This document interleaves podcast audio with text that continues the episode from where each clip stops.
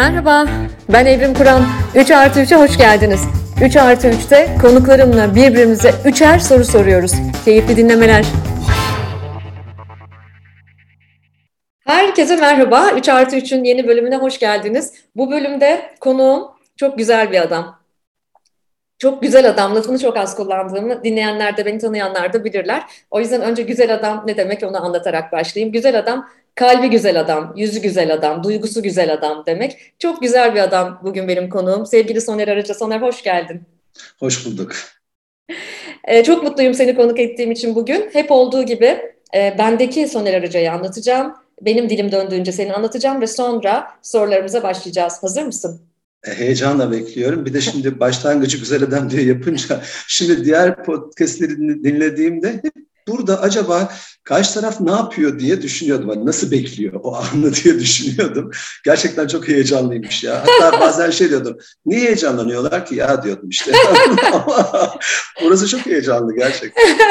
evet bu bütün bu heyecanı yansıtmak için zaten canlı çekiyoruz ya Hı-hı. E, ve önceden provasız hazırlıksız çekiyoruz ya. Evet. Sanırım e, çok sevgili dinleyicinin de e, katılımcı olmasının sebebi bu bence. O yüzden seviliyor bu. Evet, benim için e, Soner çok güzel bir adam. Benim e, benim bir dinleyici olarak, e, izleyicisi, seyircisi olarak 30 yıldır hayatımda olan biri.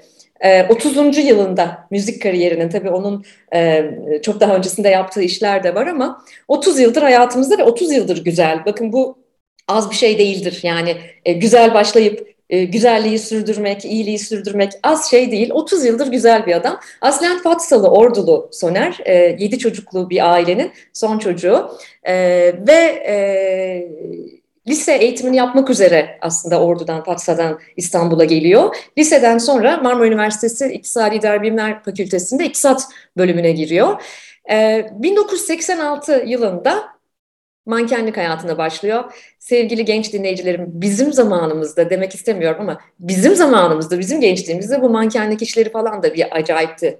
Bir acayipti yani böyle değildi bence. Beş yıl mankenliğin ardından bir reklam ajansında casting sorumlusu oluyor, prodüksiyon asistanı olarak görev yapıyor falan ve 92'de müzik hayatına atılıyor. İlk albümü Bir Umut çıkıyor 1992'de ve sonra benim saydığım 20 ama 21 de olabilir 20'den fazla albüm geliyor bugüne dek. Doğru mu Soner? Evet evet. Ya orada tabii işte bir takım versiyon albümler de var. Remix albüm vesaire evet. bilmem ne. Maxi single'lar falan. Bir ara saymayı bıraktım Evrim açıkçası. Gerçekten klipleri de, e, albümleri de. Şimdi tabii artık çok da basılı olamıyorlar ya işte CD formatında falan. Ondan sonra tamamen bıraktım zaten. Ne oluyor? Hangisi single, hangisi max single? Her şey çok birbirine karıştı ama çok şey var. Yani hiç durmadığını ben albümleri bir sayayım dedim de e, e, sayısız albüm olmuş artık gerçekten. Hiç durmadığını oradan da görüyoruz ama tabii e, Soner sadece müzisyen değil. E, bununla kalmıyor. 2002'de e, Bursa'da bir özel tiyatroda Love Story'nin başrolünde oynuyor ve çok başarılı oluyor bu ilk tiyatro deneyiminde. 2008'de Abdullah Şahin Tiyatrosu'nda Çılgın Yenge de oynuyor. 2009'da e, yine Abdullah Şahin Tiyatrosu'nda Üvey Karım, 2011'de Adım Tiyatro'da Kanlı Nigar'la e, tiyatroda e, yer alıyor. Tabii diziler var bu arada, sinema e, filmi de var. Ee, ama yine durmuyor. İşte bir, üreten adam böyle oluyor. Duramıyor. Duramama hali var kendisinin. 2005'te e, romanını yazıyor, ilk romanı. Belki de hiç unutmadım yayınlanıyor. E, üretmeye, çalışmaya devam ediyor. Aynı zamanda radyocu. Şu anda TRT FM'de Soner Arıca ile içimizden geldiği gibi diye bir program da yapıyor. E, söylemeye, yazmaya, çizmeye, üretmeye devam eden bir adam bugün konuğum. Çok mutluyum onu ağırladığım için. Ve ilk sorum geliyor Soner. Hazır mısın? Hadi hazırım, bekliyorum. Şimdi madem müzikten başladık, e, müzikle evet. müzikle ilgili ilk sorumu soracağım. E, az önce de söyledim 1992'de bir umutu yaptın e, ve durmadın. Çünkü şimdi ben sana şöyle kestirmeden bir soru sorabilirim. Ya Soner 90'ların müziği niye öyleydi de bugün niye 90'ların popçuları neredeler falan öyle sormayacağım. Çünkü ben seni e, bir kuşak araştırmacısı olarak kuşaksız biri olarak değerlendiriyorum. Çünkü sen 90'lardan sonra hiç durmamış nadir isimlerden birisin. Yani kuşaktan kuşağa aktardığın, e, eski eserleri yeniden yorumladığın, yeni eserler yazdığın, söylediğin, ürettiğin, e, kuşaklar ötesi, kuşaktan kuşağa, kuşaktan kuşağa e, o müziği taşıyan biri de olmuş birisin. E, o yüzden şey çok hoşuma gidiyor. 90'ların popstarı klişesine kilitlenmemiş birisin sen. O yüzden kuşaksız olduğunu söylüyorum. Öte yandan bir taraftan da bugün Türkiye'de şu çok konuşuluyor. Türkçe pop söz konusu olduğunda böyle bir özlemden bahsediyoruz hep. 90'lara dair hele bizim kuşağın bir özlemi var. Hala o şarkıları dinliyoruz. Benim oğlum 15 yaşında mesela e, bizim dönemin şarkılarını falan biliyor. Böyle ortak Spotify listelerimizde aynı şarkıları dinlediğimizi görüyorum. Bunu biraz merak ediyorum. 90'ların müzik piyasasında farklı olan bir şey mi vardı yoksa biz gençliğimizi, çocukluğumuzu e, özlüyoruz da bu özlemle 90'ların sanatına olan beğeniyi karıştırıyor muyuz? Çünkü bir yandan e, biraz uzattım soruyu ama şunu da söylemek istiyorum. Z kuşağı araştırmalarımızda pop'un yerini de bu yeni kuşakla 2000'den sonra doğan çocuklarla rap'e bıraktığını hatta belli segmentlerde rock'ın yeniden canlandığını bile genç kuşakta görüyoruz. Yani o bizim dönemimizin e, Türkçe popu e, bugün sanki biraz belli e, yeni jenerasyonda tavsamış ve biraz etkisini kaybetmiş gibi de görünüyor. Yeni bir şey üretilmiyor gibi geliyor bana yani. Bununla ilgili görüşünü merak ediyorum. E, sen üretmeye devam eden biri olarak ve bir sürü kuşağın e, dinlediği biri olarak da e, 90'ların popu orada mı kaldı? Öyle mi düşünüyorsun? Buraya niye taşıdık, taşıyamadık?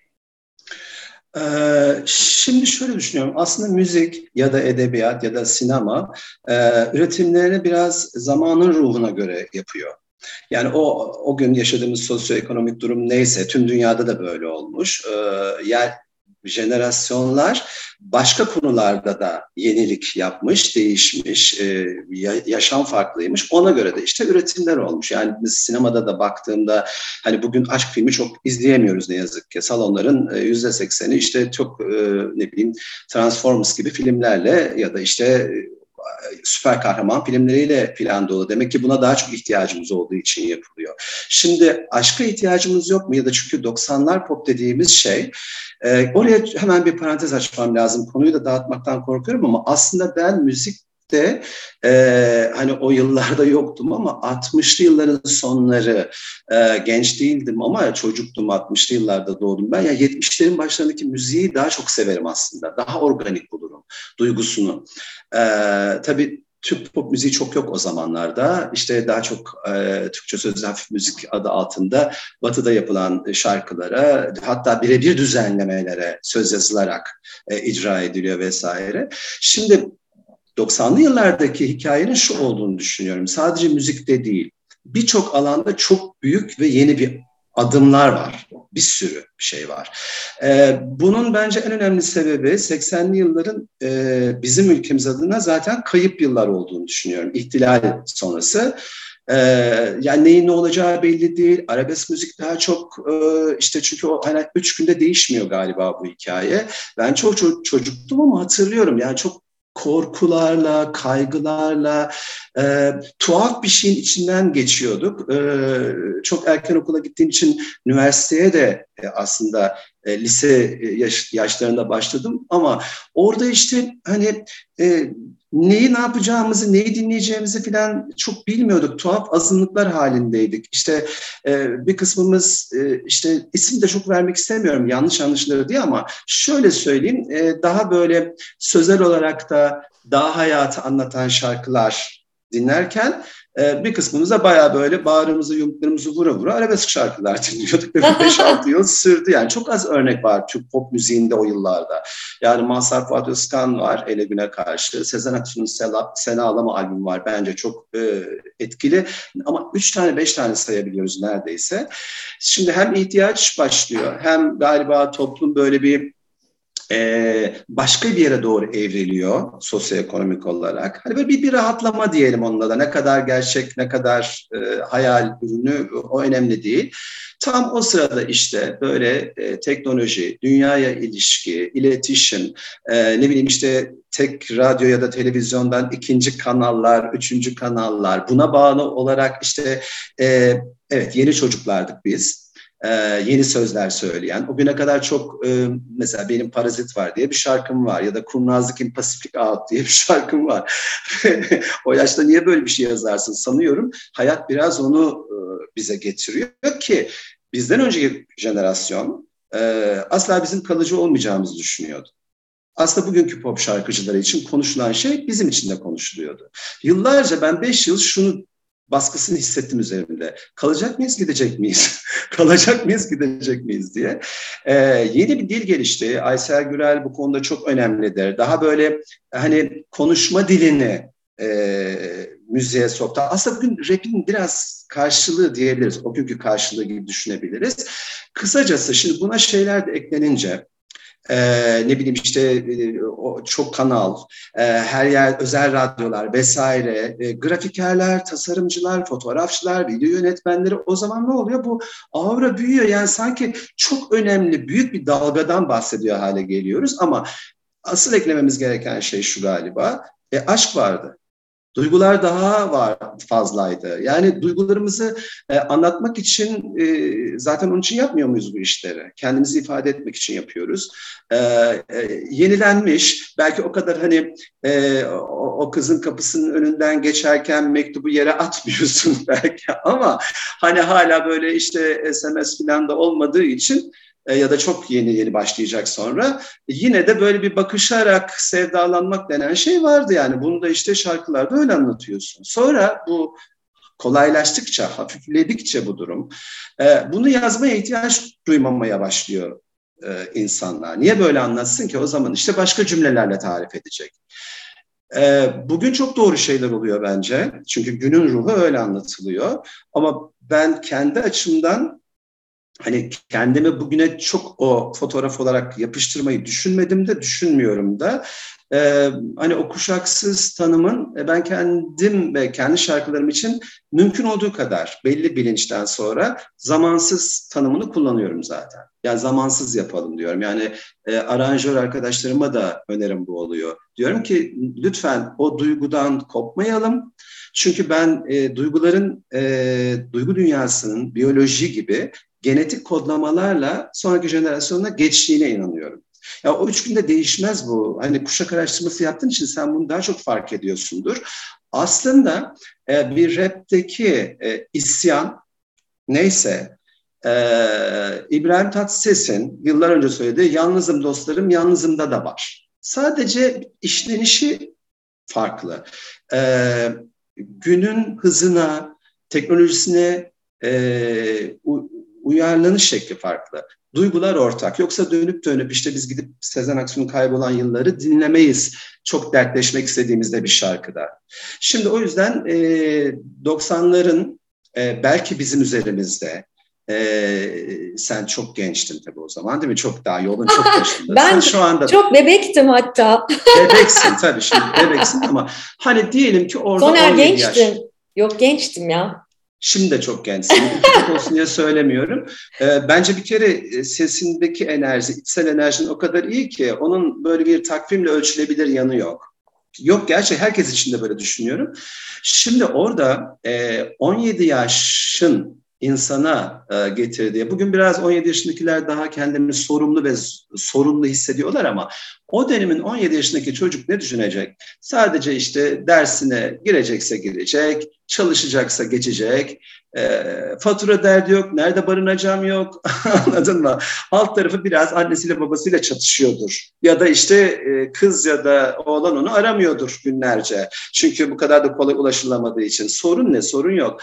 Bence biz sorunsuzluğu özlüyoruz. Hmm. Yani sorunsuzluğu özlüyoruz. Çünkü bunu çok iyi tarif eden bir şey var aslında.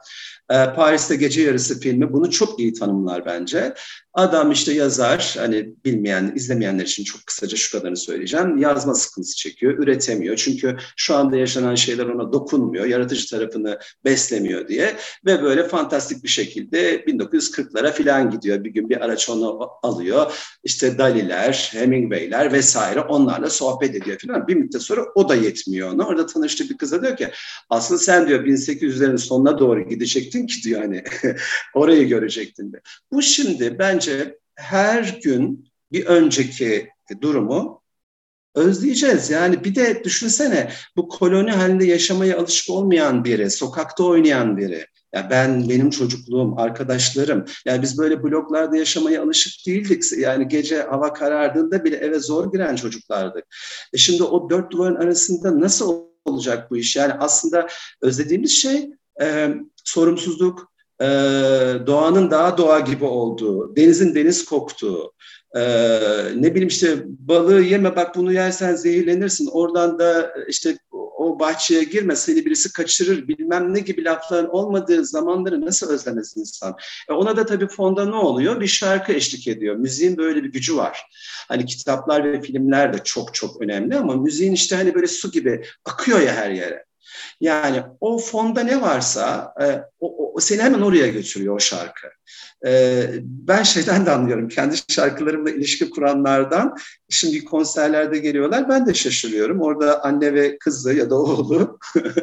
evet hani işte ne bileyim deniz gözlümü e, o jenerasyonun söylemesi normal ama 20 yaşında biri de böyle bağıra çağıra söylüyor. Diyorum ki tamam bu genetik kodlarla geçmiş oraya olmuş. E, o yüzden e, bu, bu, bu de, değişmeyecek. Sanıyorum bir 10 yıl sonra da bugünün müziğini inşallah aramayız da ararsak bir... Sanki aramayız gibi Soner bilemedim. ya ararsak feci bir şey zaten ama şey için de söylüyorum. Ben bunu işte hava kirliliği falan için de söylüyorum de. Yani yarınlarda daha böyle ya bugün olmaz diyorum yani ama e, bilmiyorum doğru e, tanımlayabildim mi ama tamamen böyle düşünüyorum. Yani hem o saf duygunun peşindeyiz ama bugünkü çocuk hangi duygunun peşinde? O da bilmediği şeyin peşinde. İnsan doğası buna uygun değil. İnsan doğası çünkü böyle işte hadi ben senden ayrıldım o zaman git ya yenisini yapayım kanka bilmem ne gibi şeylere olmaz. Yani nasıl biyolojik olarak e, ihtiyaçlarımız varsa değil mi? Hani şu vitamin, bu magnezyum, bu bilmem ne element.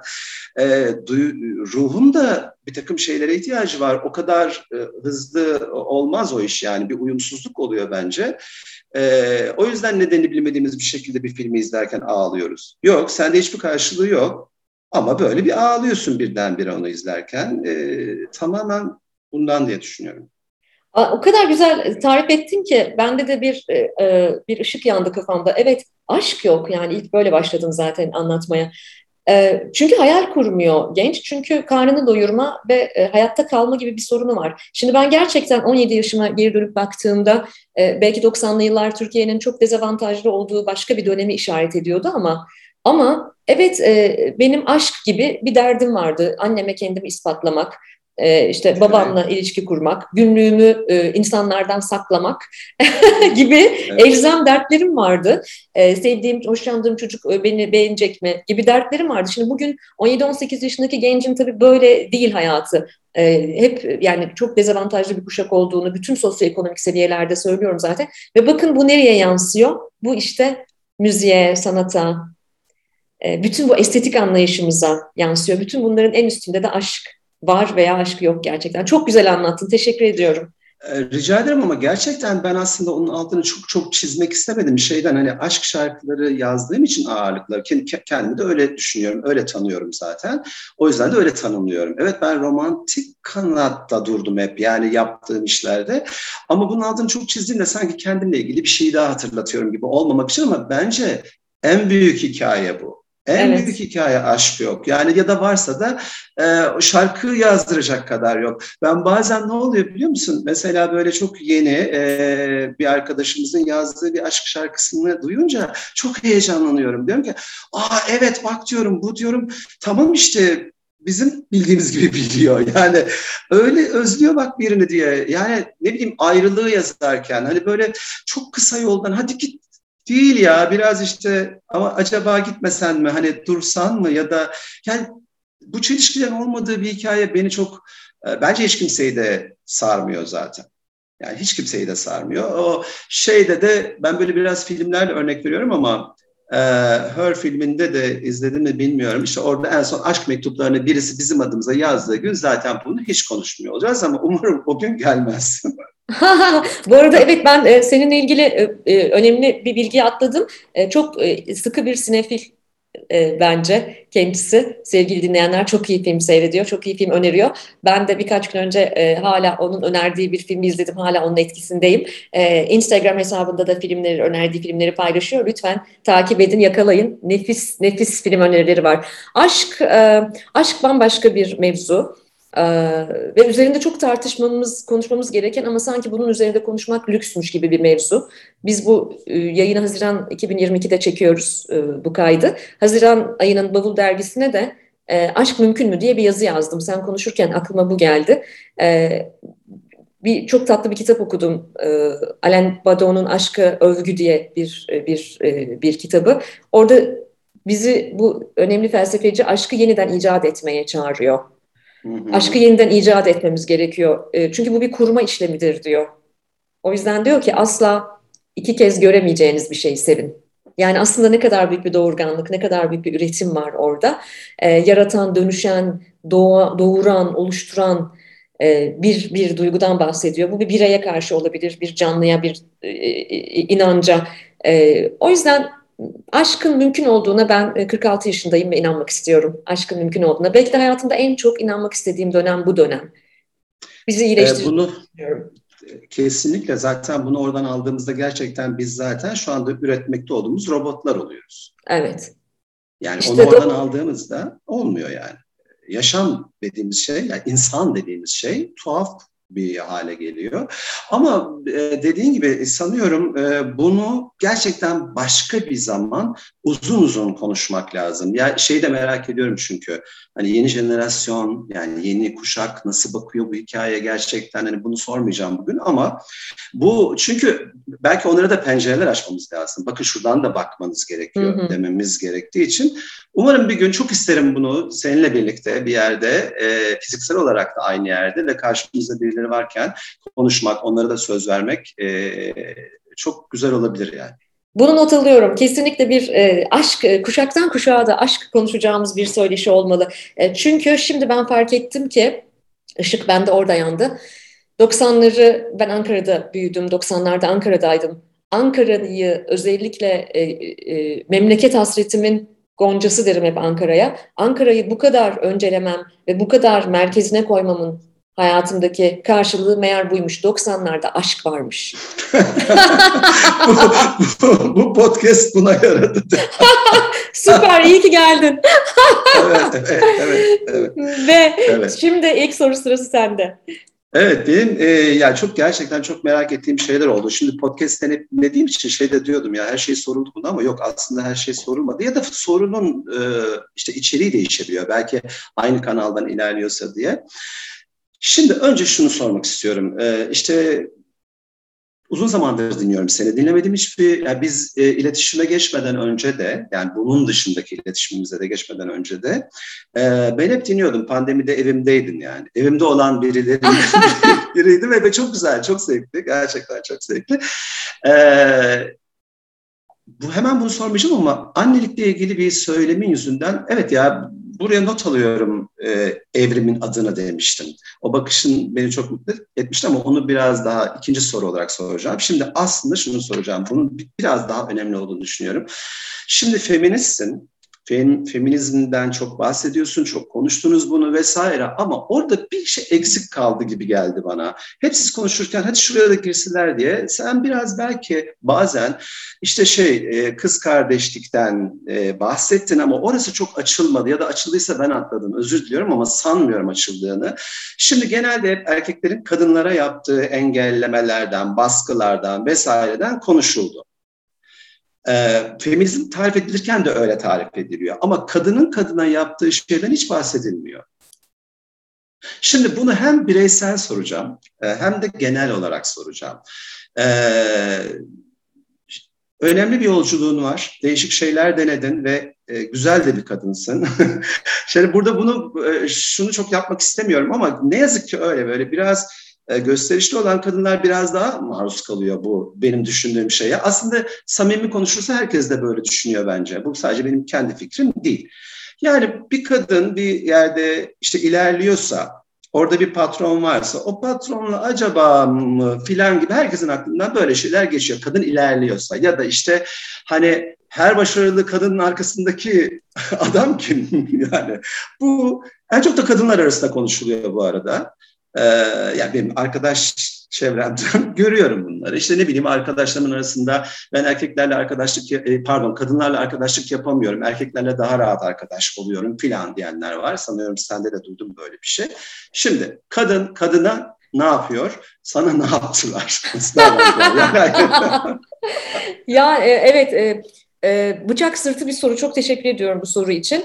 E, belki işin o tarafı açılmadıysa e, bir yandan ben imtina etmişimdir. Bir yandan belki soru bu biçimde sorulmamıştır. O yüzden çok teşekkür ediyorum sor, bu soruyu sorduğun için. Bir kere her şeyden önce feminizmin herkes için olduğunu hatırlatarak e, söylemek isterim. Konuya girmek isterim. Ben de 15 yaşında bir oğlum var ve feminist bir erkek çocuğu yetiştirmeye çalışıyorum. Feminizm e, kadınlar için de erkekler için de tüm toplumsal cinsiyet rolleri içinde e, farklı ama eşit olduğumuzu vurgulamanın bir aracı.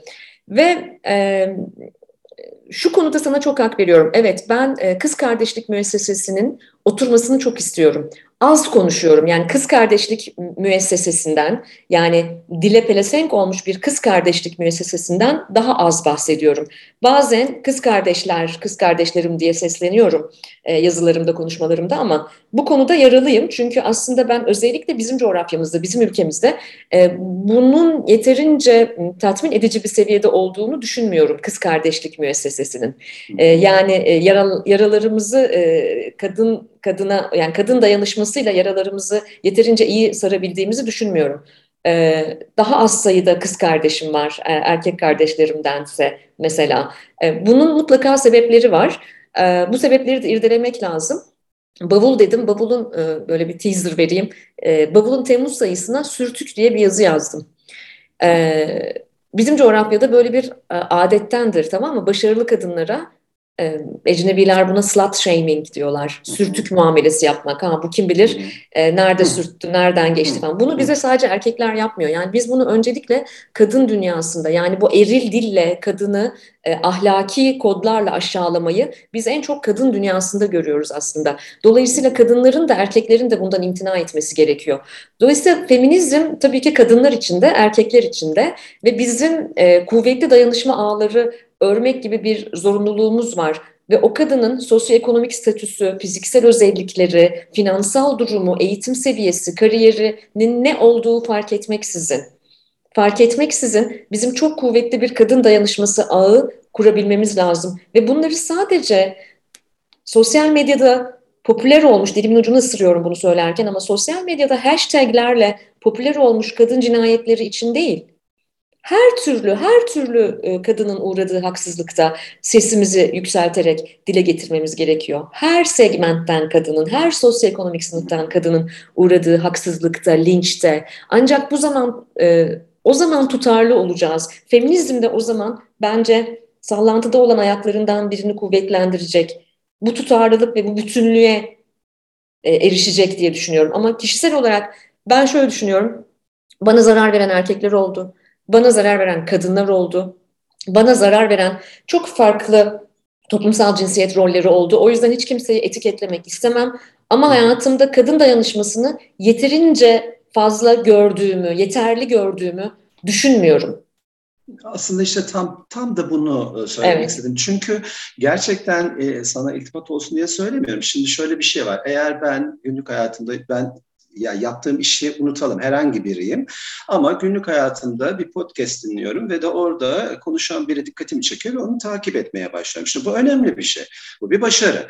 Ee, o zaman işte bu e, başarılı insana kim ne yaptığı da merak etmeye başlıyorum. Yani dolayısıyla e, sosyal hayatımda da çok karşılaştığım için kadının kadına çok destek vermiyor gibi ne yazık ki çok üzülerek söylüyorum bunu tam karşılığı değil ama belki de doğal bir şey. Şimdi oradaki zaten işte e, konuşuyoruz ya o, 40 sandalye varsa onu kadına veriyor. E, do- evet. veriliyor. O zaman e, e, o kadınlar da birbirini bir ittirmek isteyecek herhalde. Dolayısıyla yani değil mi? Oran olarak da e, Öyle Tabii şey orada çok kuvvetli bir rekabet var yani e, evet. romantik dünyada rekabet var, e, iş dünyasında evet. rekabet var, evet. işte sizin sanat dünyanızda rekabet var. Bize zaten o rekabetçilik öyle ittiriliyor ki halbuki ben şunu isterim. Ben bir e, başarı hikayesi yazdığım zaman benim e, kız kardeşim bunu nasıl yaptın ve ben bunu nasıl yapabilirim ve ben daha iyisini nasıl yapabilirim diye gelsin ve biz bunları konuşalım isterim. Ama sivil toplum Türkiye'de yeni gelişiyor. Çok kuvvetli kadın örgütleri var. Benim de desteklediğim, paydaşı olduğum kadın örgütleri var.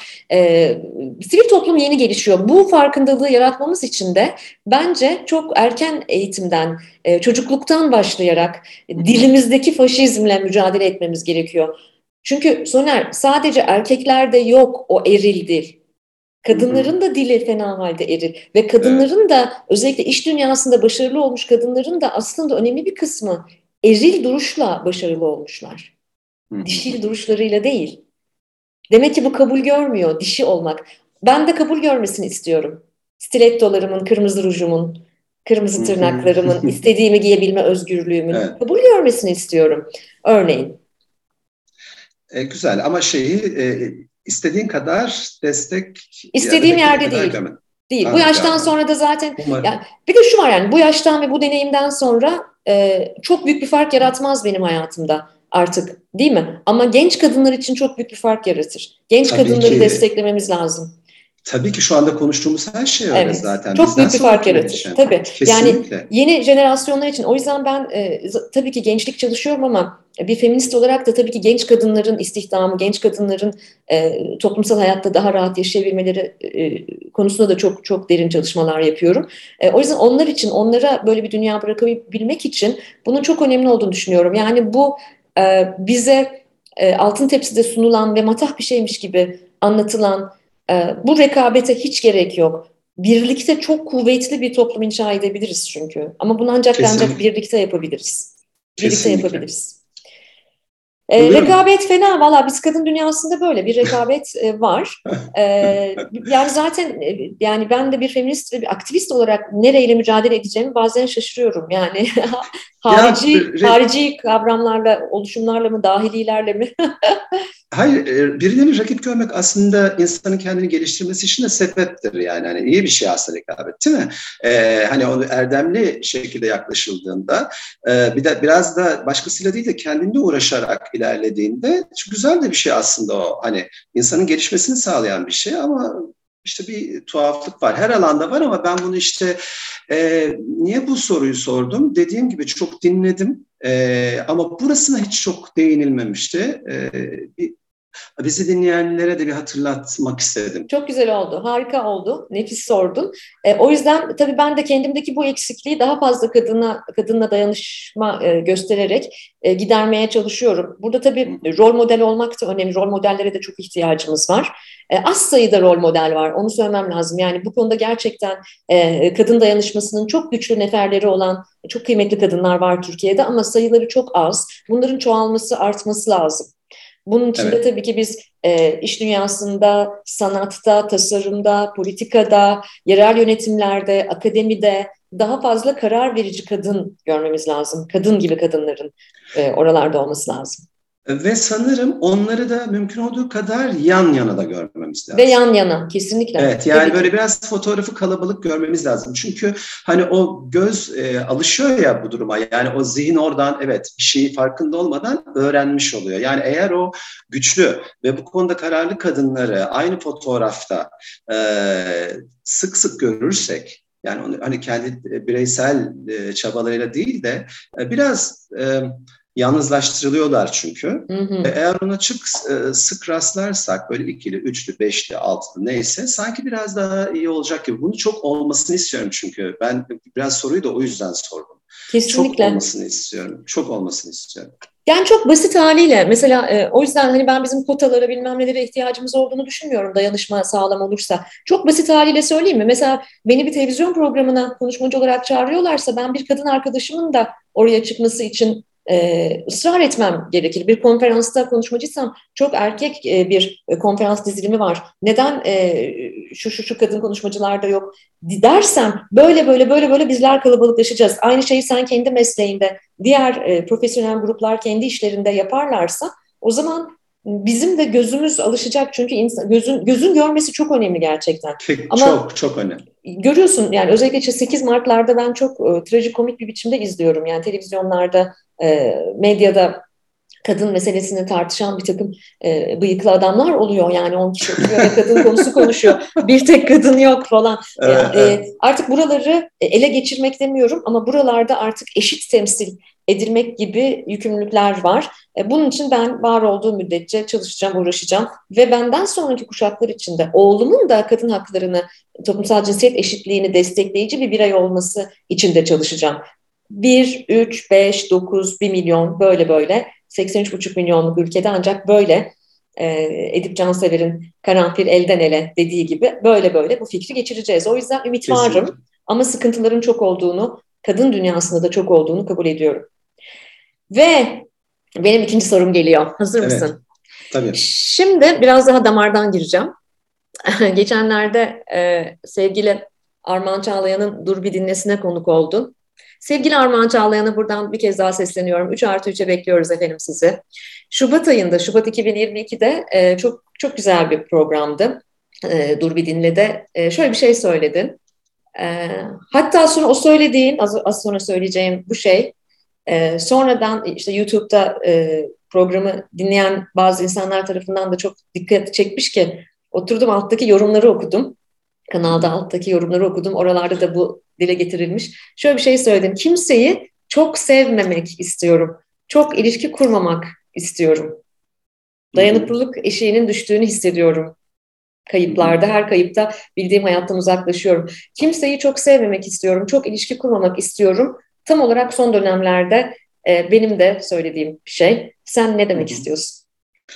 Şimdi e, iki, iki şey söylemek istiyorum e, bir başlıkta. Birincisi şu, ben e, çok mühim bir kayıp yaşadım. Ablamı kaybettim ve aslında hala çok kendimde değilim. Yedi ay oldu ama. Allah rahmet eylesin. Ve şöyle bir şey oluyor. Evrim bu gibi zamanlarda aslında insanın çok üzgünken ve kafası karışıkken çok konuşmaması gerektiğini de düşünüyorum aslında. Söylediklerimin arkasındayım. Bunu şunun için söylüyorum. Bazen e, dünyadan da kaçmak istiyorum. Sadece insanlardan değil, hani bir insandan değil kendimle bile konuşmak istemediğim anlar oluyor. Ee, o yüzden bu sevgi ilişkisine bir de şeyler eklendiğinde ne bileyim belki çağımızın getirisi e, olabilir. Çok böyle ben merkezci olmaya başladı insanlar. Çok kendi e, duygularının peşinden gitmeye başladı. Mesela hiç e, arkaya dönüp bakmıyorlar. Yani işte bu hani vefa bilmem ne gibi duygular hani artık çok yüzeysel ya da yok gibi vesaire. O yüzden e, çok zorlanıyorum. Gerçekten çok zorlanıyorum ve bunu hani zorlanıyorum dediğimde sanki tam tarif edemiyor gibi oluyorum. Yani bağırmak istiyorum. Hani haykırıyorum. Zorlanıyorum gibi hani hani duvarları tırmalamak istiyorum falan böyle. Hani işte üstümü başımı yırtmak istiyorum e, kadar ileri gidebiliriz. E, bu yaz duygusu bana aslında e, bir şey gözden geçirmemi sağladı. Yani bugüne kadar ben onu ihmal etmişim. E, ne bileyim beni seven insanlar olmuş hayatımda. E, benim de sevdiklerim olmuş. Onları neden ne kadar sevdiğim ve onlar için ne yaptığımı kendimde de gözlemledim. Birçok yerde sınıfta kaldım. Ee, başarısızmışım yani. Ee, bazen şey olmuş, sadece sevilmek için sevmişim mesela. Çok korkunç bir şey bu. Ee, beni sevenlere baktığımda da, sevdiğini ifade edenler ya da o anlamda hayatında olanlara baktığımda da aslında kendini var etmek için Burada ama istisnaları bir yere ayıralım çünkü bu bir podcast. Herkes dinlerken o ben miyim, o ben miyim, o ben miyim diyecek şimdi. E, lütfen ben zaten şarkılarımda da hiç hoşlanmıyorum bu durumdan. O siz değilsiniz kardeşim. Şu anda kim e, bunu dinliyordu, o ben miyim diyorsa ben sizi rahatlatayım, siz değilsiniz. Çünkü o ben miyim diyorsanız demek ki samimi değildiniz. Öyle değil mi şimdi? Eğer o ben miyim diye düşünmez insan kendinden eminse. Bu bunu dinlerken ya acaba ben Soner'e şunu yapmadım mı ya da bunu yaptım ama bir şeyin karşılığı olarak mı yaptım filan diye. Şimdi bu bir hesaplaşma değil. Ee, bu bir dava değil, bu bir zorunluluk değil zaten. Bir insanın bir insanı sevmesi, sevgiyle yaklaşması zorunluluk değil bir kere. Öyle bir şey yok. Ve buna e, bazen aileyi de katarak söylüyorum. Kimse art niyetle yapmıyor bunu. Bazen bilgisizliğinden yapıyor, bazen yetersizliğinden yapıyor. Şimdi buna karşılık olarak biri çıkıp şey diyecek. Sen çok mu yeterliğinde bunu hallettin? Ben zaten söylüyorum kendimi birçok yerde sınıfta bıraktım. Jüri ben oldum yani. Beni birisi hani 12 kişi toplanıp da hakkında karar vermeyecek. Yani buna gerek kalmayacak. Ben onu kendime yaptım. Ha yapmadıklarım mı var? Yani kendime böyle eziyet etmediğim anlar mı var? E onu da bir sene sonra öğrenirim. Ama gün itibariyle bir büyük kayıp bana e, bu şeyi gözden geçirtmiş, bu durumu gözden geçirtmiş. Kendimi yalnız hissediyorum. Bunun dahası var mı? Çok yalnız hissediyorum. Yani bunu e, ne yapayım şimdi ben e, hayatımda olan insanlara telefonda çıkıp da şey mi diyeyim mesela kusura bakma ama yalnızlığımı dolduramadın mı diyeyim. e, hiç arkadaşım yok anlamına gelmiyor. İletişim halinde olduğum insanlar var, birlikte çalıştığım insanlar var ki onları bazen e, orkestra arkadaşlarım ben ailemden daha fazla görüyorum. Ama işte bir an var ki zaten orada şuna e, net karar verdim. E, birinden doğmak zorundayız. Yani bir anne babadan gelmek zorundayız dünyaya. E, o sırada da işte ailende başka birileri varsa kardeşlerin oluyor. E, bir okula gidince arkadaşların oluyor. Zaten e, birilerini seviyorsun. Bir şey alışkanlık e, bir, bir, bir şekilde o yol ilerliyor. Şimdi kiminle daha fazla ve benzer zaman geçiriyorsan bir de bu kaliteli ise işte o tadından yenmiyor ve o aslında o kişi senin için uygun kişi oluyor. Bunu da çok tanıman da gerekmiyor. Yani bu bir iz, e, oyuncu da olabilir, bir felsefeci olabilir, bir yazar olabilir, bir araştırmacı olabilir. Onu uzaktan tanıyorsun ve iyi ki var bu dünyada ya diyorsun. Yani bak iyi ki var benim gibi düşündü, benim gibi söyledi filan. Yani o kadar fiziksel olarak yan yana durmak gerekmiyor. O belki biraz şunu rahatlatıyor olabilir. Ee, şimdi fiziksel olarak yan yana gelmenin başka bir e, emeği de var ya. Hani beklentileri var, emeği var, sonrası var, öncesi var bir sürü şey. Hani bizi biraz oradan da kurtardığı için hani seni uzaktan sevmek aşkların en güzeli gibi belki durumu tanımlayıp e, ama e, en özde yani tam karşılığı şu evet ben hiç kimseyi iki sebepten çok sevmemek istiyorum. E, hatta bir arkadaşım şey dedi ya kimseyi sevmek istemiyorum deseydi niye cümleyi böyle kurdun? çok diyen var. Bunu çok diyen var. Adama bak ya tersten kurmuş cümleyi diyorlar. Yazanlar da var. Ee, hayır o da benim işte herhangi bir şeyi şiirsel anlatmaya çalışmamla alakalı olabilir. Ee, bir, hayal kırıklığıyla baş edemeyeceğim. O kadar güçlü değilim. Bunu anladım. Yani gerçekten çok güçlü biri değilmişim o konuda. Ya da varmış gücüm ama çok lüzumsuz zamanlarda lüzumsuz kişiler için kullanmışım azalmış. Belki tekrar topraklanır, birikir bilmiyorum. İkincisi de e, işte birini çok sevdiğinde e, ne yazık ki bu hayat onu senden alabiliyor yani. Hani ben de bu saatten sonra şunu yapamıyorum. Belki 10 yaşında öğretseler, öğretselerdi bak biri hayatında olabilir, onu da sevebilirsin, birlikte yol alabilirsin ama e, bir gün işte boyut değiştirebilirsiniz gibi bir öğreti çok erken başlamadı hayatımda ki ben babamı 6 yaşında kaybettim.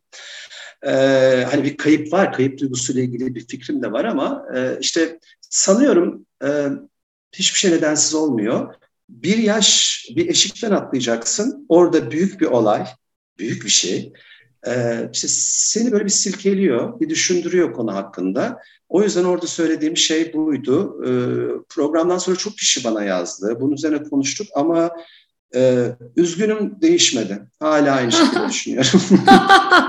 evet bak programda benim de dikkatimi bu çekmiş e, ve notlarımı aldım. E, ama başlangıçta e, sevgili dinleyiciler dedim ya e, güzel bir adam konuğum diye. Şimdi öyle güzel e, bağlantısallık oldu ki e, ikinci soruda yaz sordum aslında ben e, Soner'e ve e, o yaz duygusundan çıkan e, karşılığı anlattı.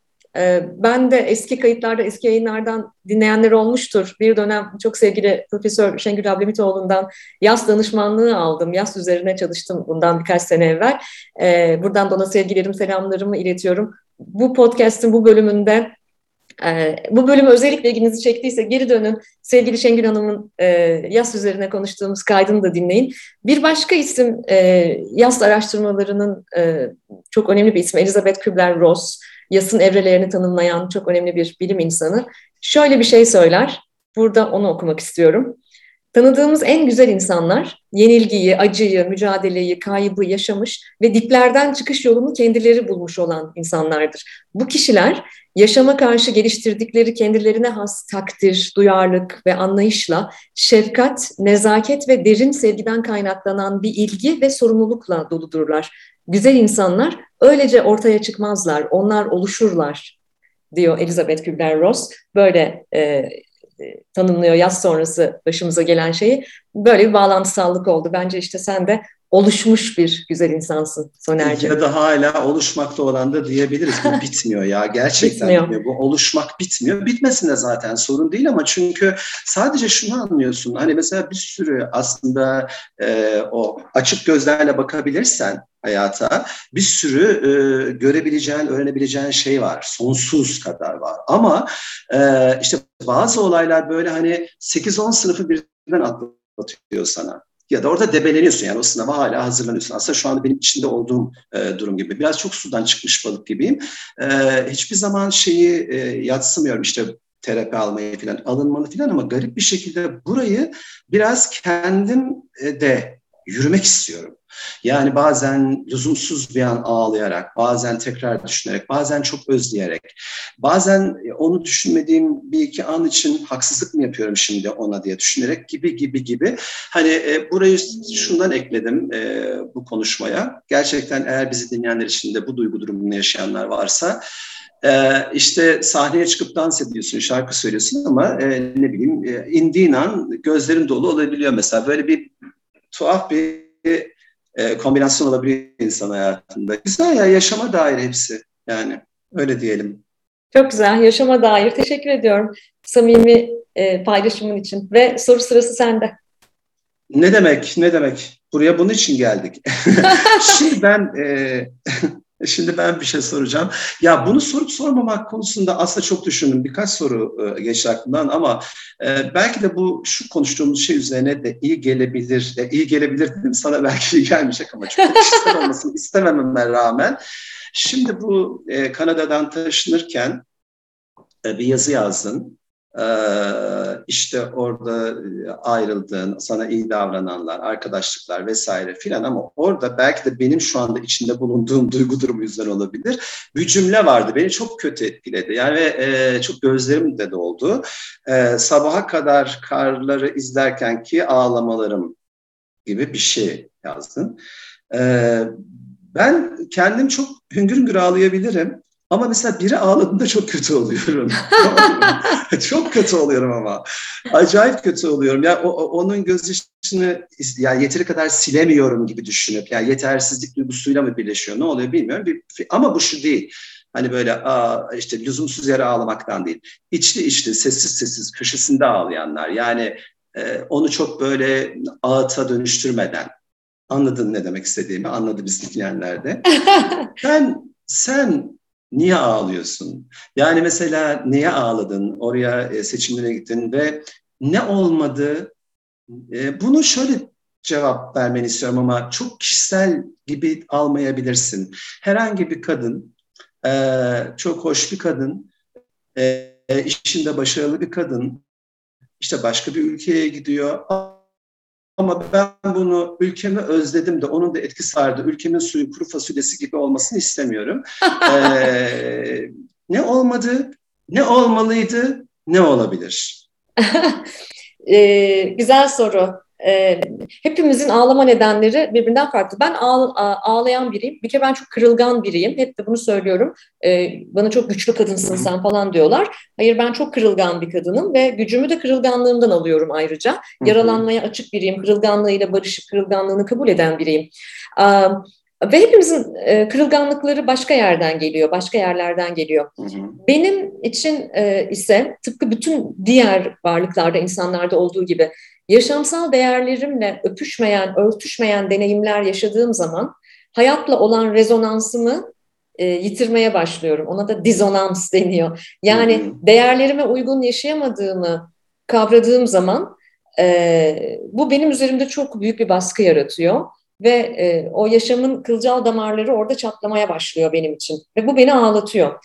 Üç tane temel değerim var. E, özgürlük, adalet ve sahicilik. Beni en çok ağlatan şeyler bunlar oluyor. Bu değerlerime dokunulduğu zaman. E, adalet duygumun çok sarsıldığı dönemlerdi Kanada'da yaşadığım beş sene. Yani e, kendimi biraz daha e, kurban e, gibi hissettiğim dönemlerdi. E, emeklerimin karşılığını alamadığımı düşündüğüm dönemlerdi. E, bu da bana yapılır mı be dediğim falan dönemlerde. Beni en çok bunlar ağlatıyor. Yani gerçekten temel değerlerime dokunan deneyimler yaşadığım zaman, e, onlarla baş edemediğim zaman oturup ağlıyorum. En çok haksızlıklara ağlıyorum. E, en çok haksızlıklara. Haksızlığı, haksızlığa dayanamıyorum. E, ve e, Kanada bana, o yazıda da onu yazmıştım. İlk gittiğim haftalarda biriyle tanışmıştım. O bana, bir daha da onu hiç görmedim. O bana dedi ki bu ülke sana sabrı öğretecek, sabretmeyi öğretecek. Sonra anladım 5-6 sene sonra ne demek istediğini. E, karşılaştığım haksızlıklarla ilgili, e, birlikte yola çıktığım insanlardan karşılaştığım haksızlıklarla ilgili belki sabretmeyi e, ve belki de içe, içim, içimden ağlamayı belki bana öğretti. Yani ben haksızlıklara gelemiyorum. Yani kimse gelemez tabii de e, benim öyle böyle değil. Fena halde ayarımı bozuyor. Fena halde bozuyor yani. Peki o mesela bu e, o ülkenin e, yaşama biçimiyle alakalı mı bu haksızlık başlığı yoksa e, yani bunu neye bağlıyoruz? Çünkü bazen hayat da haksızlık yapabiliyor, bazen kurumlar, bazen kişiler. Hani e, oradaki o, oradaki yaşamakla alakası var mıydı? Mesela e, işte ülkene kızıyorsun yani işte ülke ülkene hmm. küsüyorsun. Ee, buraya neden geldiğimi sorguluyorsun. İşte neden göçtüm? Ee, göçmek zorunda değildim. Bunları işte ülkede kalarak da bunları yapabilirdim. E, bütün sistemimi değiştirdim. E, bu bir haksızlık. İşte ülkenin sana haksızlık ettiğini düşünüyorsun. Sonra gittiğin ülkenin de aslında sana haksızlık ettiğini düşünüyorsun. Evet. Diyorsun ki aslında ben bu kadar da e, kaynakları olan biriyim ve ben herhangi biri değilim. Emekçi biriyim, kendini inşa etmiş biriyim. E, daha fazlasını yapabilirim bu ülkede diyorsun. Sonra birlikte yola çıktığın insanların sana haksızlık ettiğini düşünebiliyorsun. Göç yolu çok zor bir yol çünkü. Bir de ben kıta değiştirdim yani çok uzak bir yere evet. gittim. Dolayısıyla bu haksızlıklarla e, başa çıkamadığım zamanlarda o yazıda da şey yazmıştım. E, onu son kitabımda da yazmıştım. Toronto'nun durmadan yağan karını e, camdan izlerken çok net hatırlıyorum. Yıllarca sürekli kar yağışını gece yarıları izledim. Tanrılar kadar yalnızdım. Bir mitolojik karakter olsaydım gözyaşlarım dağların arasından süzülüp Marsyas ırmağını oluşturabilirdi. Oysa insandım. Hayır, ama o çok güzeldi. Şöyle çok güzeldi. Beni çok derinden etkiledi ama ben onu e, film gibi izledim. Yani onu okurken işte çok hoşuma gider zaten bir şey okurken eğer görsel olarak da canlanıyorsa ben bayağı bir evin penceresinde seni oturttum oraya kar yağıyor bakıyorsun filan ama bu aslında e, bir gün batımı ya da gün doğumunu izlerken de e, hepimizin her yerde başına gelebilecek bir şey. Zaten eğer bunu çok çok çok kişisel, çok özel bir şey olduğunu düşünsem asla sormazdım. E, daha daha genel bir duygu durumu olduğunu yoksa şey gibi değil hani böyle algılanır ya birine aşıktı da mı ağladı acaba gibi vardır ya en güzel bakış açısıyla hani öyledir ya yani bir de bizim şarkılarda filmlerde öyle evet. oluyor diye. Ama böyle olsa zaten aslında biraz e, o o benim gördüğüm fotoğrafı seslendirmeni istediğim için. Çünkü e, bu e, göç hayali kuran Evet. Çok kişi var ya. Ve de bu sanki çok acayip bir şey olmuş. Bana geçen de biri de diyor, hiç gitmeyi düşündün mü diyor. Ben düşündüm yıllar yıllar önce. Yani 20-25 yıl önce düşündüm ama yo bugün gitmeyi düşünmüyorum hiçbir yere dedim tamam mı? Hani çünkü şöyle bir şey oluyor. Bu gitmek, kalmak, göç etmek gibi kavramlar çok çok girmeye başladı hayatımıza. Çok konuşulmaya başlandı ya.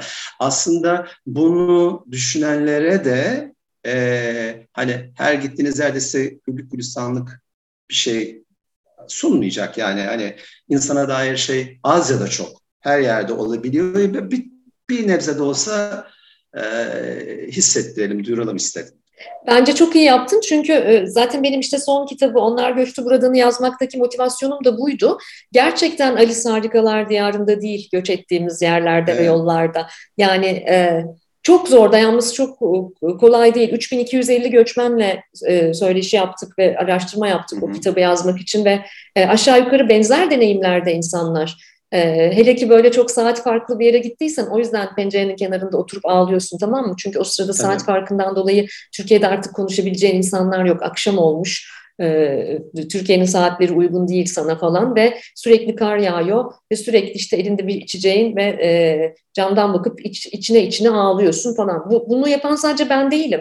Bunun pek çok göçmenin yaşadığını bizzat biliyorum. Dünyanın çok çeşitli coğrafyalarında. O kadar kolay bir şey değil bu ve sizi ağlatan şey genel olarak hayatta sizin değerlerinizle çelişen bir şey. O zaman da kendinizi sorgulamaya başlıyorsunuz. Ee, bunu ben niye yaptım ki? Bu benim değerlerimle çelişen bir şey aslında özgürlüğümden e, fedakarlık ettim, özgürlüğümü verdim. Sahici bir insanım ben, sahiciliğimi bıraktım memleketimde. Adil değil benim bu başıma gelen gibi e, böyle iç konuşmalara girdim ama her zaman söylüyorum acıyı üretime çevirmek bizi yaşatır. E, ben acıyı üretime çevirdim ve gerçekten hayatımda belki de en çok ürettiğim e, 5-6 yıl göçmen olduğum yıldır. Yani öyle sadece ağlamakla kalmadığım için de çok mutluyum. Ve bir şey evet. daha yaptım bu arada. Bir şey daha yaptım ve e, benim üçüncü sorum da buradan geliyor. Hı. Ve bir şey daha yaptım. E, ağlarken en çok ama en çok belki binlerce kez bir şarkıyı dinledim. Yüreğime ektim seni.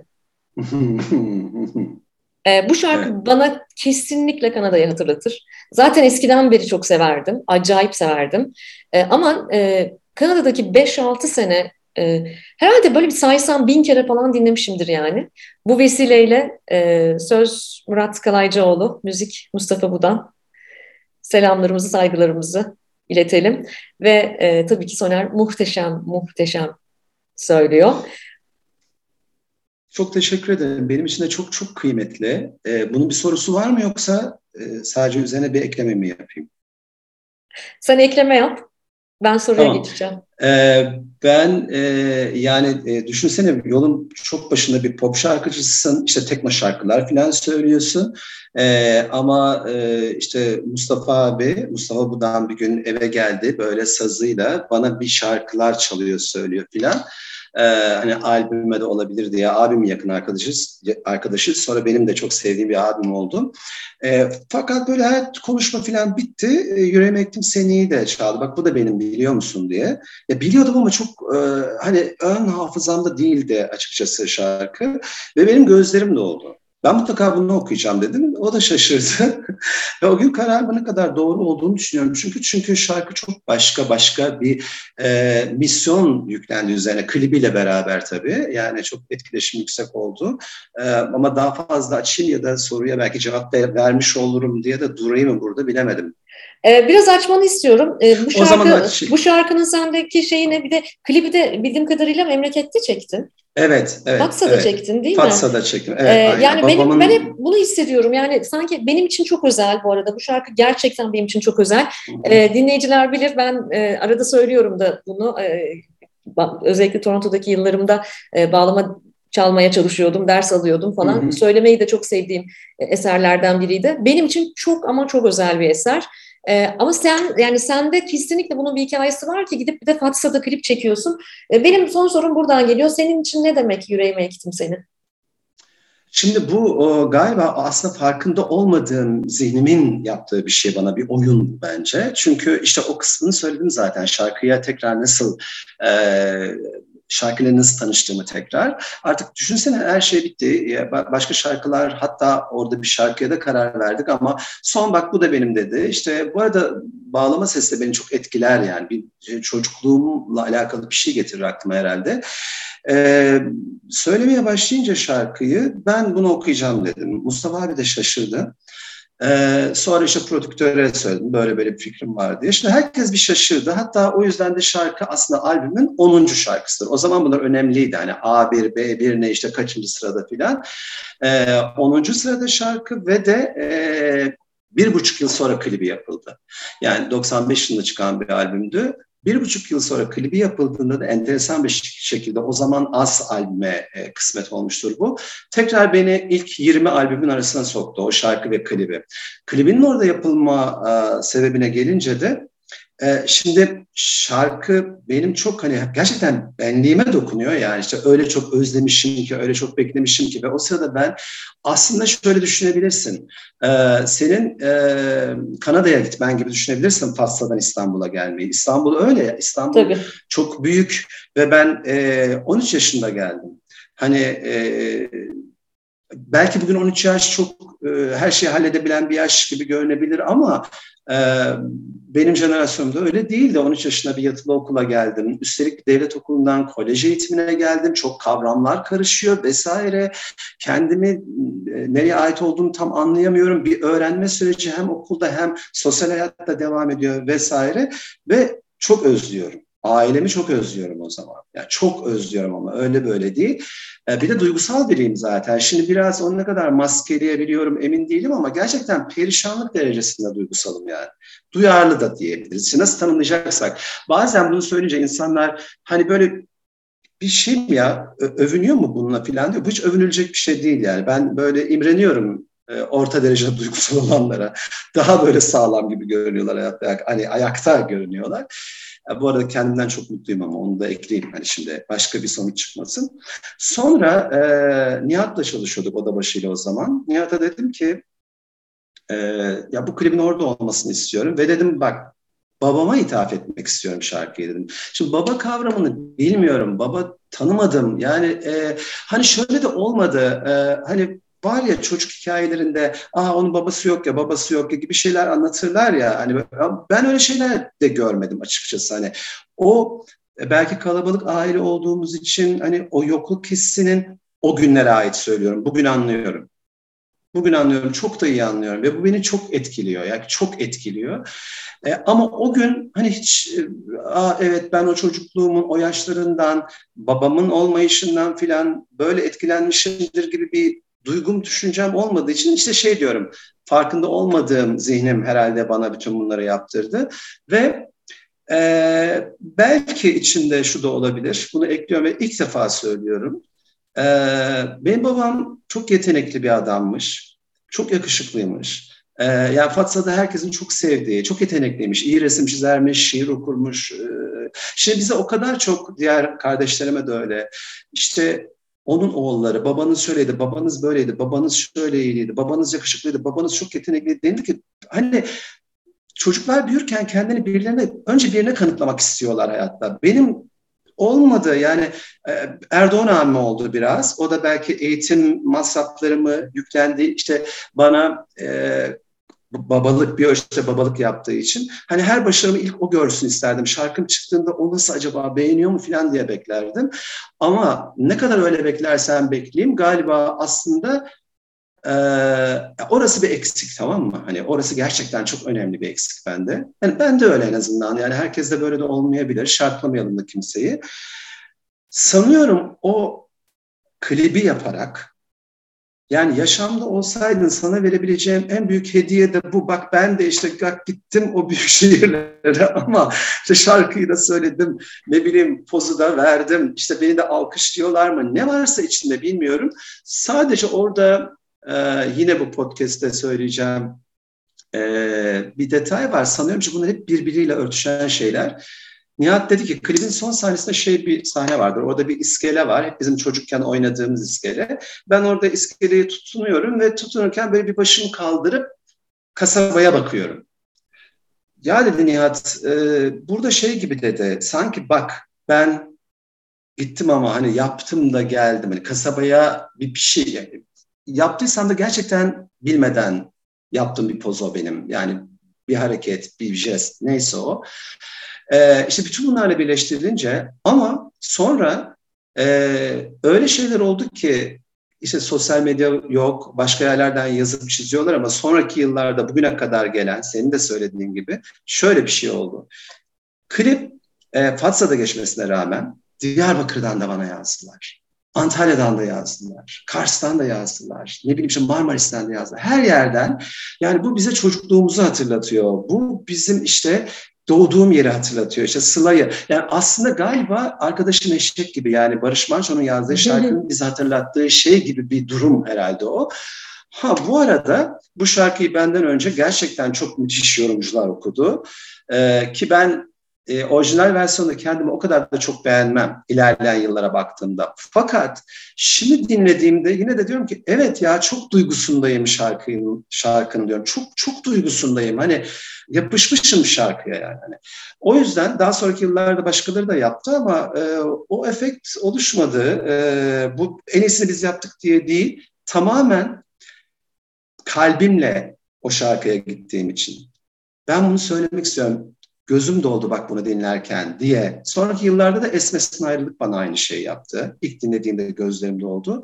Ve de e, ya bence aslında hepimizin ortak kaderi hayatta ya da değiller. Biz bizde emeği olan ya da dünyaya dünyaya gelmemize sebep olan kişilere bir şey yapmak istiyoruz. Kendimizi kanıtlamak olabilir, seçimlerimizin doğruluğu olabilir ki oraya bir parantez açacağım. Ee, eksiklerimizin de farkındaysak daha da onlara bir şey yapmak istiyoruz. Yani her şeyle dört dörtlük layık değilsek onlara ki ben kendimi dört dörtlük layık görmüyorum. Benim üzerimde emeği olan herkese. Çabalıyorum. iyi insan olmak için çabalıyorum ama bu bitmeyen bir okul gibi. O zaman galiba daha çok şey yapmak istiyorsun. Aslında benim mesela anneme verdiğim hediye gibi. Ben anneme o kadar çok şey yaptım ama onu üniversite diplomam kadar hiçbir şey mutlu etmedi. Gerçekten. Ya orada işte yani ne bileyim e, yaşam sınavları orada başlıyor galiba ya. Yani asıl yer orası. E, işte çocukça çırpınışlar diyelim. E, iyi ki varlar ve hiç bitmesinler, hep olsun. Keşke ben de hep öyle olsa, öyle ilerlese diye isterim. E, Yüreğim Ektim Sene'nin e, hem seçmemde hem de o klibi orada yapmamda ki keşke biraz daha görüntü çekseymişik. Çünkü Fatsa, Fatsa gibi değil artık, başka bir yer gibi hani o görüntülerin olduğu yerler. E, bir ilişki ya bir yani bir, bak ben varım hani asıl ait olduğum yerde burası demek gibi mi? Yani bir sürü şey olabilir içinde, psikolojik bir sürü şey olabilir ama en özdeki şey e, kesinlikle kalbimin istediği şeyi yapmakla alakalı. O sırada e, söylüyorum yani biz tekno şarkılar yapıyoruz. İlk klibim tekno bir şarkıya çekilmiş. En güzel serüvene e, ne bileyim derbeder ortalığı inletiyor filan. Hani oradan gidebiliriz. Göz bebeğimsin. Derbeder her yerde çalıyor filan. Sen gidiyorsun yüreğime ektim seni gibi çok duygusal bir şey yapıyorsun. Yani e, o benim işte yani. Aslında o benim e, hani şey vardır ya şehir olsan ne olursun, şarkı olsan ne olursun diye sorarız ya böyle bir anket sorusu gibi. Ee, şarkı olsam olabileceğim şarkılardan biriymiş kimse. Yani hep özlem içinde kavrulan bir çocuk, yetişkin. Sonraki yıllarda değişmedi. Kaderim bu. Hep benim özlemek varmış. Gerçekten söylüyorum. Hep özlemek varmış. Sorun değil. Ee, bununla barışıyorsun bir gün. Ee, özlemeye de devam edebilirim diyorsun. Sadece onun şeyleri değişiyor. Ben ona biraz soylu özlemek diyorum. Soylu acı çekmek diyorum. Hani böyle. O biraz hani sürünmüyorsun da koltuğunda özlüyorsun ama için böyle paramparça bir. ee, bu bir şey ya hamur yani işte e, ben oyum galiba. Öyle tanımlayabilirim. Bilmem oldu mu? Çok güzel oldu. Ee, ve işte bağlantısallık dediğim de bu. Yani biz sevgili dinleyici biliyorsun biz soruları birbirimize vermiyoruz. Ee, bu, bu şartla evet. geliyor konuklar da bu yayına zaten. Peki. E, Ama işte şey böyle oluyor, böyle oluyor. Yani e, Aynen, e, buraya bir şey... niye böyle bağlandı? Dinliyorum ha, seni. Bir şey eklemek istiyorum buraya. Çok önemli. Şimdi ilk dinliyorum seni. E, ilk dinlediğim podcastlerden biri olabilir ya da sen konuk da olmuş olabilirsin yani bir yere. İşte bu bağlama çaldığını falan söylüyorsun. Sonra o duvara falan soruyorlar sana niye öyle kaldı falan. Yeminle ne dedim biliyor musun içimden? Bir gün tanışacağız da ben ona şey diyeceğim. Gelsene YouTube için türkü söyleyelim seninle diyeceğim. Ay. Gerçekten söylüyorum. içimden bu, içimden bu geçti. Çok enteresan. Ee, orada şey de olabilir ama bak bu çok önemli. Ee, şimdi bazı insanların fotoğrafına baktığında onlarla ilgili bir takım yargılar oluşturuyoruz ya. Ya işte mesela şu müziği dinler muhtemelen, şöyle yapar bir bilmem ne. Şimdi senin fotoğrafına bakıp yazdığın kitaplarda ya da işte o söylemlerine bakıldığında o bağlama da çalmaya kalktım demesen oturtmayacak kimse oraya. Tamam mı? O, o, o da bana çok ilginç geliyor. Yani çok çok iyi geliyor. Bu çok hayata dair e, olduğu için diyorum ki evet ya benim e, bu insanla içebilecek bir kahvem var. Yani birbirimize ana anlatabiliriz. Yani e, hani bir tren istasyonunda karşılaşsak, treni bekliyor olsak ve ayrı trenlere binecek olsak 20 dakika geçirsek evet ya ne kadar da iyiydi bu 20 dakika diyeceğiz hissi doğuyor bazı insanlara bende. Sen de onlardan biriydin benim için. Ee, o yüzden buralara geldi bu hikaye bence. Yani şu anda bu podcast o yüzden yapılıyor bence. Evet çünkü tesadüf yok, tevafuk var ve işte evet, bir tevafuk evet. örneği daha. Ee, ben bu, burada e, 66 ülkede yaklaşık dinleniyoruz. E, 350 binin üzerinde dinleyici, e, din, dinlenme oluyor yayınlar ve herkes önünde o zaman e, söyleyelim bir gün seninle beraber yüreğime ektim seni söyler miyiz?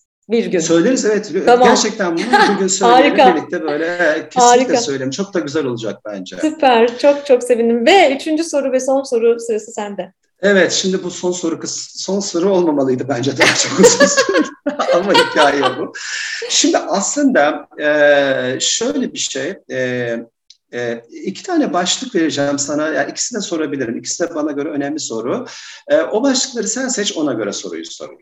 Tamam hadi. Bu da değişik bir konsept tanınmış, doğurduk. Hayır, şunun için söylüyorum. İkisi arasında çok böyle gidip geliyorum. Yani bana göre tamam. ikisi de eşit derecede önemli. Ee, birisi tanınmış kişi olmak. Yani ünlü demeyelim buna. Zaten tanınmak, bilinmek herkes tarafından. Bunun tabii açılımı var soru olursa. Bir de annelikle ilgili. Ama bu annelik sorum şöyle olmayacak. Ali ile ilişkiniz adına olmayacak. Orada da biraz şey gibi oluyorum çünkü Ali de bizim böyle yardımcı karakter oyuncumuz gibi duruyor ya orada. Hani e, hani şey gibi olmuyor. Onun çok özeline falan giriyor olmayacağız ama bu ikisinden birini de sorabilirim. Ay ikisi de çok şahane. Ama ben tanınmış bir kişi olduğunu düşünmüyorum ama onu çok merak Sen ettim tanın, acaba. Tanın, ama tanınmış bir kişisin. Şimdi o zaman şöyle bence bunu soralım o zaman. Tamam hadi onu sor. Ee, bence onu soralım evet. Şimdi e, de, oyuncu olmak istemişsin. Çok oyuncu evet. olmak istemişsin. Şimdi evet. oyuncu olmak istemek aslında bana göre yani sanatçı olmak istemek yani e, bir şekilde sanki e, mutlak böyle olmak zorunda değil. Ama tanınmış kişi olmayı da beraberinde getiriyor gibi geliyor. Artık onun yüzdesine kadarsa o kadardır. Bunu bilemeyiz. Bunu tartışmaya da gerek yok. Çünkü her sanatçı kendini e, öne çıkarmıyor. Onu bazen görmüyoruz. Yolda yanımızdan geçse kim olduğunu bilmeyebiliyoruz. Ama şimdi daha sonra oyuncu olmak isteyen biri, bu benim tamamen kişisel yorumum. Başka alanda ilerleyince, tamam mı? Ve de orada da bir şekilde yine hayatımıza yüzüyle, sesiyle, işte e, seçtiği gözlükle, kıyafetiyle falan girince artık kitap yazmış olabilir ama biz seni hiç görmeyebilirdik. Ee, senin özelinde sormayacağım yine bunu bu arada. Ee, tanınmış olmak ne kadar mühim sence? Yani e, bu seçimlerde tamam mı? Ee, biraz bunu şeye de birleştirerek soracağım ama kuşak araştırmanda bu tanınmış olmak nasıl bir yer e, kapsıyor? Tamam mı? Yani senin özelinde sorarak aslında oraya kadar getirmek istiyorum hikayeyi. Ama buraya şunun için en önemlisi şu. Şimdi benim e, arkadaşlarım arasında üniversitedeyken ben ya da işte e, o müzik dersleri alırken filan benden daha güzel sesli, daha güzel şarkı söyleyen bir sürü insan vardı. Ama bu yolculukta ben yürüdüm ya da en azından bu podcast'te ben konuşuyorum şu anda. onlar da eminim bir yerde çok güzel şarkı söylüyorlar ve bayılıyorlar onlar. O gelse de meclise yine söylese falan diye tamam mı? Fakat o, o kişiler e, daha sonra ne bileyim işte eğer herkesin tanıyabileceği bir meslek seçiyorlarsa o bağlantıyı merak ediyorum. Şimdi ben onu yaşamadığım için. O bağlantı Ben çünkü tanınmak istiyordum ki herhalde bunu da yaptım. O klipleri o yüzden yaptım herhalde değil mi? Yoksa yapardım. Bir sürü müzisyen var öyle kendini göstermeden müzik üreten, adını bile kullanmayan, nickname'le müzik yapan. Ee, bu sende nasıl bir yer ediyor? Oyuncu olsan ne olacaktı mesela? Nasıl bir oyuncu olacaktın? Ee, ve de buraya doğru gelirken yeni jenerasyonda bunun karşılığı ne? Evet, çok güzel bir soru. E, çünkü bir kere şöyle bir şey var. E, şimdi sosyal medya, e, hani Andy Warhol'un söylediği gibi bin yıl önce bir gün herkes 15 dakikalığına ünlü oldu işte. Yani sosyal medya bir şekilde her meslek grubunu, herkesi tanınmış insan haline getirebiliyor ve bizi sosyal medyada görenler bizi tanıdıklarını zannedebiliyorlar. Hatta aslında arkadaş olduğumuzu bile zannedebiliyorlar ama ben kendi alanımda yani benim konularımla, benim araştırma alanlarımla ilgili olan e, iş dünyasından e, e, insanların e, bulunduğu bağlamda bir miktar tanınan bir kişi olabilirim. Yani bir miktar tanınmış olabilirim. Bütün Türkiye'de bir miktar tanınmış. değil, hayır. Kitaplarında, podcastlerinde. Yani işte hani kitaplar, herkes... evet hani kitapta yazıyorum, konferanslarda konuşuyorum ve bir evet, araştırmacıyım evet. falan ama ee, bir kere e, ben evet oyuncu olmak istiyordum çünkü bak ben e, rejisör olmak, yönetmen olmak, e, e, oyun yazarı olmak istemiyordum. Ben oyuncu olmak istiyordum. Ben sahnede olmak istiyordum çünkü. Yani e, sahnenin sahnede seyircinin karşısında kitlenin kitlesel bir işin karşısında olmak istiyordum. Bunu istediğimiz gibi değerlendirebiliriz. Ee, ama yani sahneye çıkan bir insan olarak ne demek istediğimi sen çok iyi anlıyorsun. Yani o çok iyi anladım. Pande, pandemi döneminde mesela düşünsene pandemide evet. ben de iki yıl e, biz sizden daha şanslıydık konferans konuşmacıları.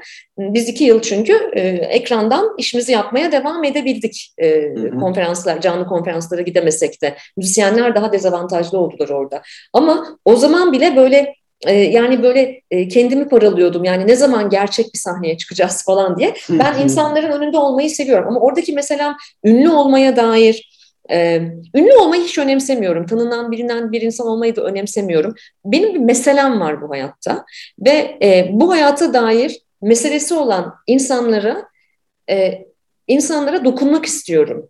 Dokunmak istiyorum. E, benzer meseleleri olan insanlara dokunmak istiyorum ve onlara ben yaptım siz de yapabilirsiniz demek istiyorum. Yani e, böyle büyük laflar etmeyeceğim ilham vermek falan filan gibi ama özellikle gençlere. Yo, yo, hayır. Ki ben kendini inşa etmiş biriyim. Yani ben e, kendini inşa etmiş biriyim. Yani ben bir memur çocuğuyum. İşte Ankara'dan, Ankara'da küçük bir hayat yaşarken e, sonra işte kendini türlü mücadelelerle inşa etmiş biriyim. Kendine hiç olmayan bir kariyeri inşa etmiş biriyim. Ve o çok istediğim sahneyi annem izin vermediği için ben oyuncu olamadım. Ankara Sanat Tiyatrosu'nun sınavlarına hazırlanıyordum falan hatta. Annem hiç istemiyordu kulakları çınlasın ama anneciğim bak beni sahnelerden alamadın. Ee, sonra sahnelerde türkü falan da söyledim anneciğim ve sen de çok sevdin bunları. Ee, dolayısıyla ben hep sahnede olmak istiyordum. Ee, bir, bir kitleye seslenmek istiyordum. Burada benim için kıymetli olan tarafı şu. Ne olursa olsun e, inanırlığım, inanılırlığımı, inanılır bir insan olmamı kaybetmemek. Benim en büyük kredim bu hayatta bu. En büyük kredim bu. O yüzden mesela yaptığım e, daha çok kitlelere erişen işleri finansal kaygıyla yapmıyorum. E, o yüzden işte ne bileyim bu podcastleri sponsorlu yapmıyorum tamamen keyfimin kahyası için yapıyorum gibi. Dolayısıyla ben e, benim gençlerdeki, yeni jenerasyondaki benim karşılığımda şu bana zaten abla demeyi severler genellikle e, beni takip eden, benimle iletişimde olan gençler. Yani Evrim abla diyorsa e, bu doğrudur, doğru olabilir yani. Bu Buna bir bakmak lazım. O diyorsa bir bakalım biz buna. O şöyle diyorsa biz bu, bu, bunu bir düşünelim demeleri benim için en büyük getirisi benim bir miktar tanınıyor, biliniyor veya kitaplarımın okunuyor olmasının en büyük getirisi bu. Ee, Allah zeval vermesin buna. Ee, yüzümü kara çıkarmasın. En hassas olduğum konu e, o kredibilitem benim yani. Yani bu insanların, bu toplumun bana verdiği kredi benim için çok çok çok önemli. En büyük ödülüm. Peki buraya doğru gelirken ne oluyor? Yani kuş, sorunun devamı, kuşak, yeni kuşakta bunun karşılığı nasıl? Ee, yeni kuşakta da ben bu celebrity konusu var ya Soner, evet. bu şöhret olma hikayesi. Evet. Ee, bunun e, hiç de önemli olmadığını düşünüyorum. Ve Hı, daha da süper. önemli olmayacağını düşünüyorum. Hatta e, bir e, markaya danışmanlık ediyorum, e, yani pek çok markaya danışmanlık ediyorum gençlik iletişiminde. Geçenlerde bir toplantıda e, bir çalışma için hani nasıl bir selebritiyle ilerle, ilerlesek, nasıl bir ünlüyle e, ilerlesek falan diye konuşurken onlara da aynı şeyi söyledim. Yani öyle bir kuşak geliyor ki mevzu kişinin ünlü olması değil. Mevzu kişinin anlamlı bir iş yapması. Evet. Mevzu kişinin hayatının bir anlamı olması. Ün eskisi gibi değil yani. O eski şöhret, ünlülük kavramı bugün genç kuşakta böyle bir karşılığı yok. Ben benim e, hayatımın bir anlamı olduğunu, bir an, bir ulvi amaç için yaşadığımı hissettirebildiğim kadar kabul görüyorum aslında yeni jenerasyonda. Ünlülük, çok... yeni dönem ünlülük bu. Bu çok harika çünkü bu herkesi bir rahatlatacak bence. Çünkü bu ün denen hadise o kadar tuhaf bir şey yani sürdürülebilir olması için artık böyle bazen kendi olmadığı şeyler yapma noktasına bile getirebiliyor insanı ya da lüzumsuz yere kafasını karıştırıyor, üzebiliyor vesaire. E, bu yeni jenerasyonun bu anlamda rahatlamış olması ya da ya, ya, rahatlanarak bu kavramın buraya varması çok hoş, çok çok hoşuma gitti. Gerçekten çok iyi. Çünkü biraz şey yani o kavram olarak hepimizin bir şekilde sevdiği bir kavram. E, hani ben bunu yaşadım şimdi şikayet ediyor gibi olmayayım ama e, bunun birinci e, önde duran şey ol, olmaması çok hoşuma gitti. Gerçekten çok hoşuma gitti. Evet bu, bu, bu jenerasyonu çok sevmem ve onlara karşı çok ümit var olmamın sebeplerinden biri. Harikaymış. Çok güzel bir soruydu. Ee, çok orijinal bir soruydu. Teşekkür ederim. Rica ve, ederim. E, zaman akıp geçti. Evet. ne kadar teşekkür etsem az. İyi ki geldin. İyi ki geldin. Tekrar e, inşallah türlü vesilelerle tekrar bir araya geliriz. Sana e, sana ne dilemek isterim? O kadar güzel bir insansın ki e, güzelliğin güzelliğin etrafını e, ışıtmaya devam etsin. Çok bunu, teşekkür bunu dilemek isterim sana ve e, senin zaten birini çok sevmemen mümkün değil ya da bir şeyi çok sevmemen mümkün değil. O yüzden e, o dileğinin birini çok sevmemek istiyorum demenin de geçersiz olduğunu söyleyerek bu yayını kapatmak istiyorum. sana çok sevmek, başarılı. Sana sevmek çok yakışıyor. Hep çok sev, hep çok seveceğin insanlarla, bitkilerle, e, deneyimlerle karşılaş inşallah. Yok, İyi zaten, geldin. Çok teşekkür ederim. Çok başarılıydı bu teşhis. Çünkü e, zaten o mümkün değil. Sadece ben istiyorum. Hani korunacağım diye. Ama yok o imkansız yani. Biri değil her türlü canlı, her şey dediğin gibi. Ee, çok teşekkür ederim ama harika dileklerdi. Aynı şeyleri istiyorum. Bir gün de o türküyü söyleyeceğiz beraber. Söyleyeceğiz efendim. Bizi izlemeye devam edin. Bir gün bir sürpriz yapacağız Soner'le size. Görüşmek üzere Soner. İyi ki geldin. Çok teşekkürler.